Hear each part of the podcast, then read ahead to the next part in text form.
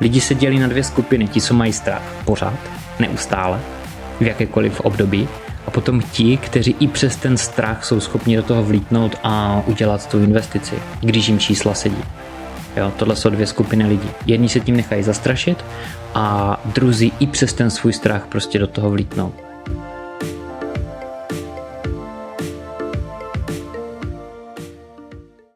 To nepodlehne těmhle těm negativním věcem, které se valí prostě všude okolo. Eh, v médiích to člověk slyší, v rádiu, v televizi čte o tom všude.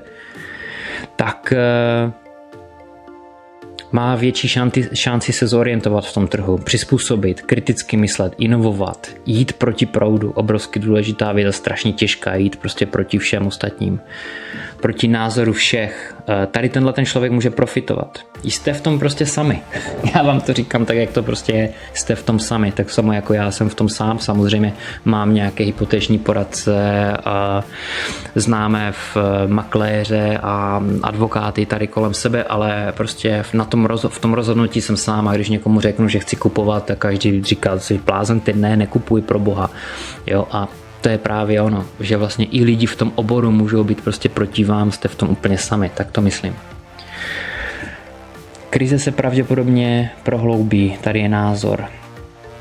Holub a holuba jz se pravděpodobně prohloubí, ale teď jsme na začátku, ta ekonomika teprve půjde strmě dolů. Je to možný, samozřejmě, nemáme nikdo křišťalovou kouli. Já mluvím tady o tom, proč většině lidí to uteče mezi prsty i tentokrát. Tak samo jako v minulé krizi a tak samo jako v dalších všech budoucích krizích.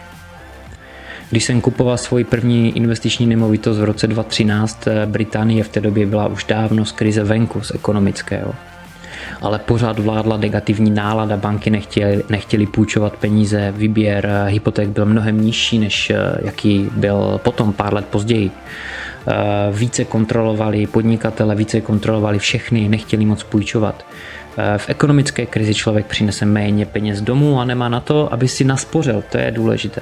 Když je krize, mám menší výplatu, mám méně prodávám, nemůžu si tolik spořit.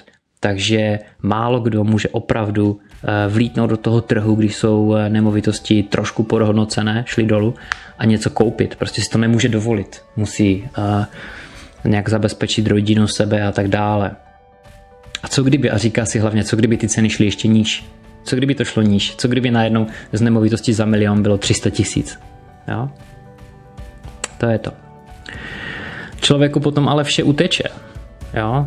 Ono to není o tom, že mnoha lidem proto unikají nejlepší investice mezi prsty.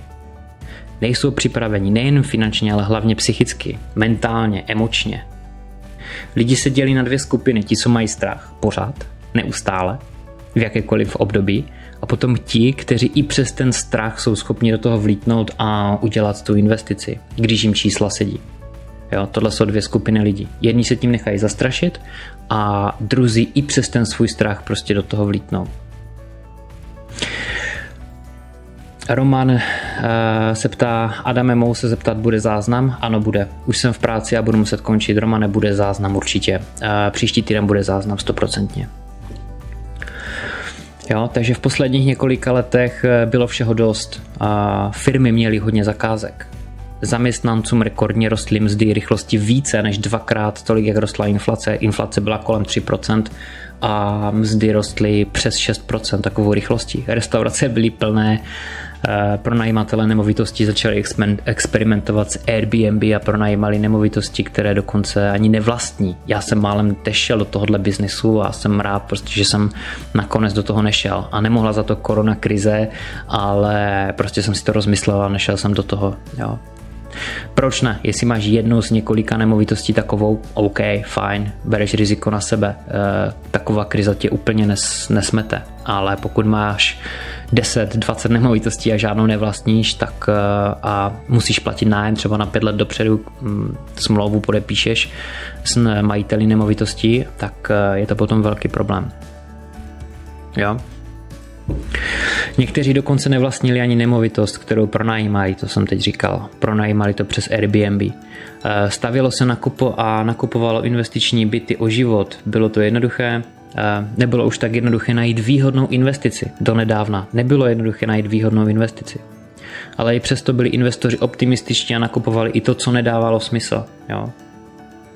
Jenomže kdo nekoupil v té době, kdo nekoupil před koronakrizi, před krizi, jo, protože neměl peníze nebo měl strach, tak teď už nekoupí vůbec. Kdo nekoupil předtím, nekoupí už vůbec. Jo? Bude mít strach pořád, to je ta první skupina těch lidí, ti, co mají strach a nedokážou přes něho prostě jít. Bude mít strach pořád, protože nákup v době krize ekonomického propadu, eh, kdy se trhy zastaví a nikdo neví, co bude zítra a nákup v té době a nakoupit v té době je velmi těžké, hlavně na bednu. Jo? Na bednu je to náročné. Jo? Nejde o to nemít obavy, nejde o to, aby člověk byl příliš důvěřivý nebo naivní, ale přesto moje vlastní obavy a strach, eh, i přes ten strach a ty obavy jdu prostě do toho. Marian píše, eh, pro investoři, kteří chtějí mít schválený úvěr a pak mít jedna až dva roky na výběr nemovitosti doporučuji podívat se na naše video ohledně hypoték dopředu pohotovostních úvěrů. Uh, ano, ano, s Marianem Drgem jsme natočili video na YouTube kanálu, na mojem Adam Vojnar Anglie, na YouTube kanálu Adam Vojnar Anglie je o hypotékách dopředu s Marianem Drgem, kde jsme se bavili o uh, předschválených hypotékách na rok dopředu. Jo, mrkněte určitě na to.